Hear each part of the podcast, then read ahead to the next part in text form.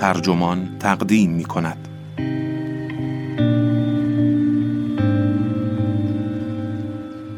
رمان نویسی که کمی قبل از کرونا همه چیز را پیشگویی کرد.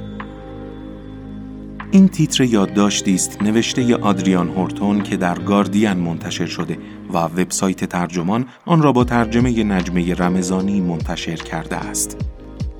من دادبه دادمهر هستم.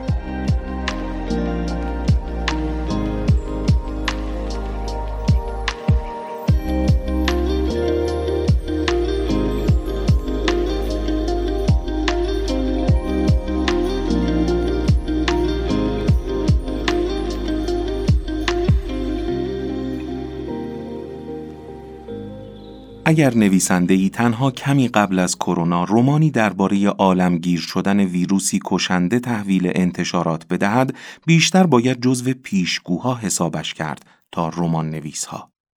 حتی شاید همه چیز بوی توطئه بگیرد. اما لارنس رایت برای نوشتن آخرین رمانش نه از الهام استفاده کرده و نه از اطلاعات سری. او وقتی می‌خواهد رمان بنویسد، مثل روزنامه‌نگارها درباره موضوع تحقیق می‌کند. رمان اخیر او آخر اکتبر سرشار از اطلاعات ویروس شناسی و تاریخچه همگیری هاست. او می‌گوید: شما می‌گویید پیشگویی، اما من فقط به پیشبینی دانشمندان گوش دادم.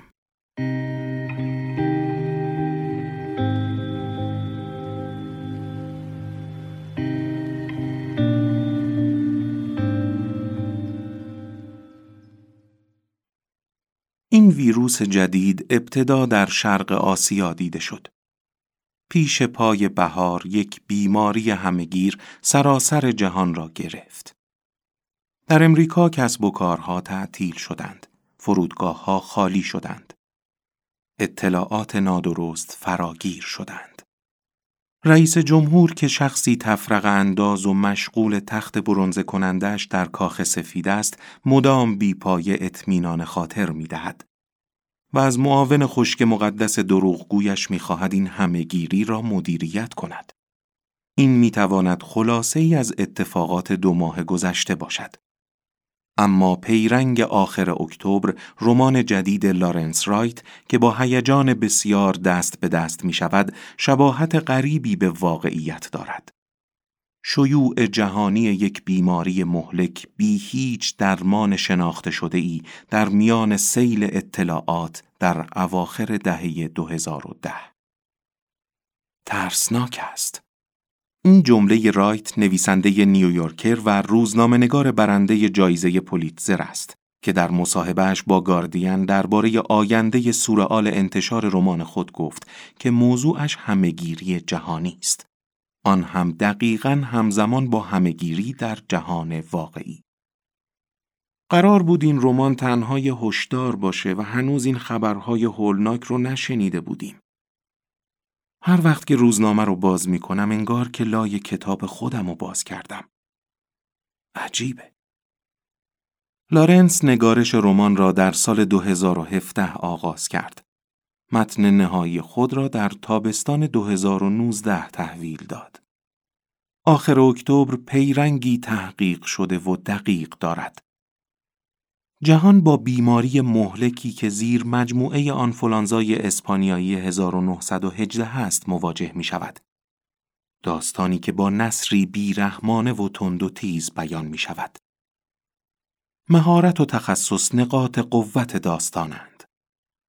قهرمان امریکایی رایت، دکتر هنری پارسنز، ویروس شناسی زیرک است که با احساساتی قوی درگیر کار مراکز کنترل و پیشگیری از بیماری شده است.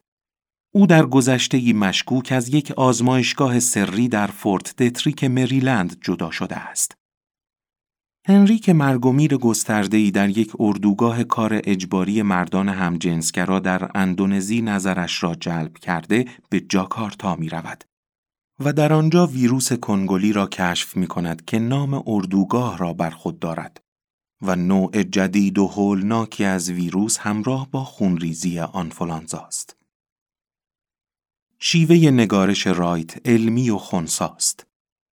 خواننده به حفره‌های سینه، ریه‌های پر از مایع، بدن‌های کبود بر اثر سیانوز یا کمبود اکسیژن نگاه می‌کند. اردوگاه کنگولی قرنطینه می‌شود و نهادهای بهداشتی مختلف موج موج نیرو می‌فرستند.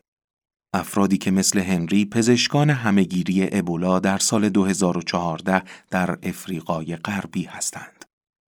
اما وقتی که یک راننده تاکسی که نادانسته مبتلا بود در کنار سه میلیون فرد دیگر به حج می رود، تمام تلاش‌ها برای جلوگیری از شیوع بیماری با شکست مواجه می شود. طی چند روز افراد دست دست در سراسر جهان می میرند.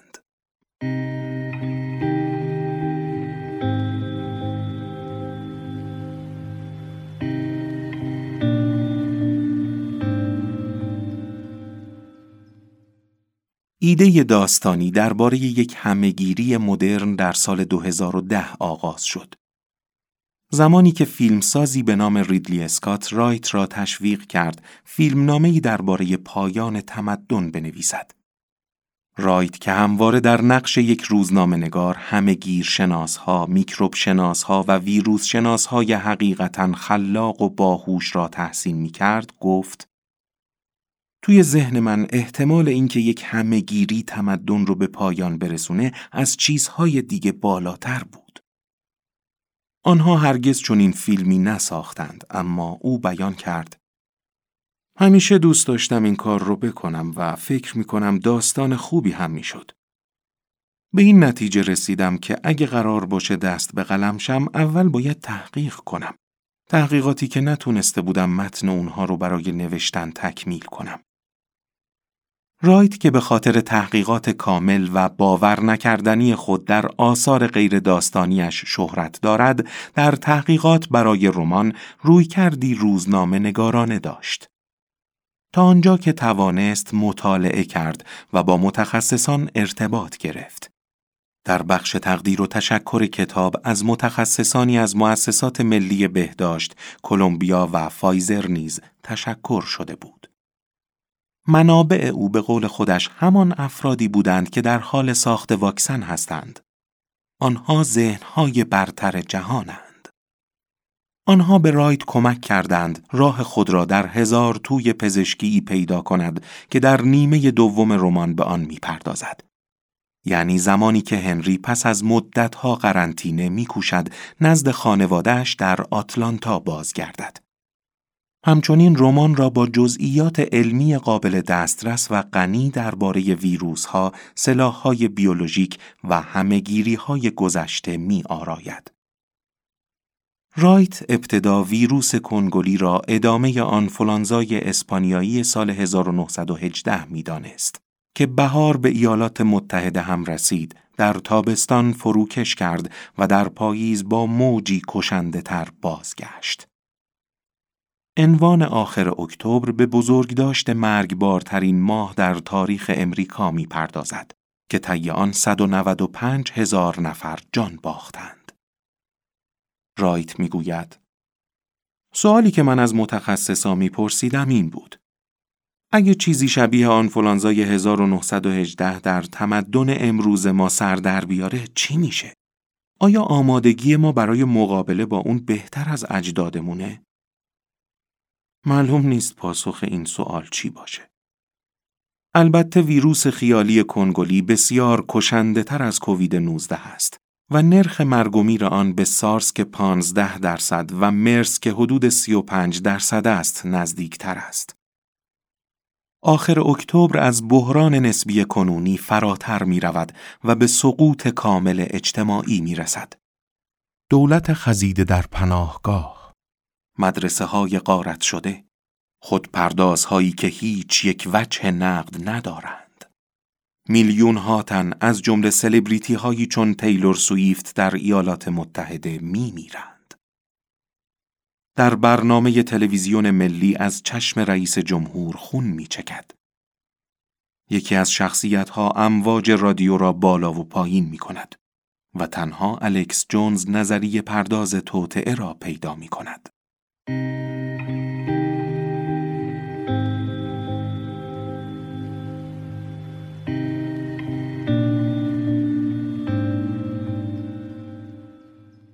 رایت در نوشتن نتیجه ژئوپلیتیک خود به پشتوانه تخصصی عمل کرده است که از نوشتن کتاب‌های غیر داستانی قبلیش پیدا کرده. کتاب‌هایی درباره درگیری در خاورمیانه با عنوان سیزده روز در سپتامبر، تعصب مذهبی با عنوان روشن شدن، گزارشی درباره علم‌زدگی که به یک مستند اچ بی او در سال دو هزار و پانزده تبدیل شد، و یا جنگ بر سر ترور با عنوان بلندای برج درباره ارتباط القاعده با یازده سپتامبر که سبب شد در سال دو هزار و هفت جایزه پولیتزر را از آن خود کند.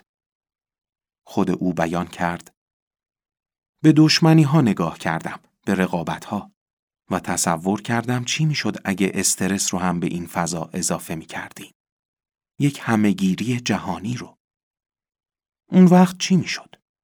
خیلی ناراحت کننده است که این بازی اتهام زنی رو همین الان هم تماشا کنیم و ببینیم که دولت‌ها تقریباً همونطور عمل می‌کنن که انتظار داشتیم. هرچند تا کنون کتاب رایت بیش از آن که به اکنون مربوط باشد حال و هوای آخر و زمانی داشته، اما می‌تواند در پیشبینی عناصر متعدد همگیری جهانی کووید ما را کمک کند. جرائم نفرت علیه گروه‌های اقلیتی که به خاطر شیوع ویروس متهم هستند. در این رمان مسلمان‌ها، کمبود دستگاه تنفس، اطمینان بخشی‌های بیمایه و ناموفق از سوی مدیران. اما او هم مانند بسیاری دیگر از متخصصان بهداشت عمومی شکست در آزمایش گرفتن را پیش‌بینی نمی‌کرد. رایت درباره افتضاح آزمایش گرفتن گفت: من ترسیده بودم و غمگین بودم، چون توی تجربه من مراکز کنترل و پیشگیری بیماری همواره یکی از مزایای برجسته دولت امریکا بودن، چیزی که همیشه میشد روش حساب کرد. تخصصشون، صبرشون و اعتبارشون، و اینکه آدم ببینه این طور درموندن واقعا ناراحت کننده است. او همچنین یکی از پیشرفت‌های امیدبخش این همگیری جهانی را پیش بینی نکرده بود. او در این رمان چنین می نویسد: اتحاد شهروندان برای رعایت فاصله گذاری به رغم هزینه‌های فردی، اجتماعی، روحی و مالی بسیاری که همراه داشت. نوعی هیجان وسواسی وجود دارد در خواندن کتابی که سرانگشتی به آتش واقعیت می‌زند و سریع دست پس می‌کشد. واقعیتی که روز به روز ناملموس‌تر می‌شود، اما رایت مراقب است با پیشگویی مشتری جلب نکند. او گفت: اثر خوششانسی حدس‌هایی زدم، اما بیشتر آنچه که مردم به عنوان پیشگویی از اون یاد می‌کنن همون چیزهایی که متخصصا پیشبینی می‌کردن و به من گفتن. تخصص، کتاب‌های خلاصه نویسی، تمرینات فیلمنامه نویسی، همه اینا در دست بودن. هر کسی که علاقه‌مند بود میتونست از این اطلاعات استفاده کنه و من علاقه‌مند بودم. اما درباره اینکه وضعیت عادی جدید را چطور تصور میکند گفت: فکر میکنم سر یه چند راهی هستیم. جنگ یا رکود یا همگیری جهانی نوعی عکس رادیولوژی هستند تا ببینید زیر پوست جامعه‌ای که در اون زندگی میکنید چی میگذره و واقعیت اون رو ببینید، کاستی‌ها و توانمندی‌هاش رو. فکر می‌کنم کاستی‌ها به وضوح آشکارن: تعصب، دشمنی‌های بین‌المللی غیر ضروری، عدم آمادگی و بی‌احترامی به دانش، همه اینا ویرانی رو به بار آوردن که نباید با اون مواجه می‌شدیم. و رایت که می‌داند ممکن است افراد از خواندن درباره همگیری جهانی فرسوده شده باشند، تصدیق می‌کند بسیاری از افراد از نظر احساسی آمادگی خواندن این کتاب را ندارند. و امیدوار است افراد در حالی آخر اکتبر را به پایان ببرند که به گفته او به درک بهتری از بیماری، شیوع و خطرات همگیری‌های جهانی رسیده‌اند.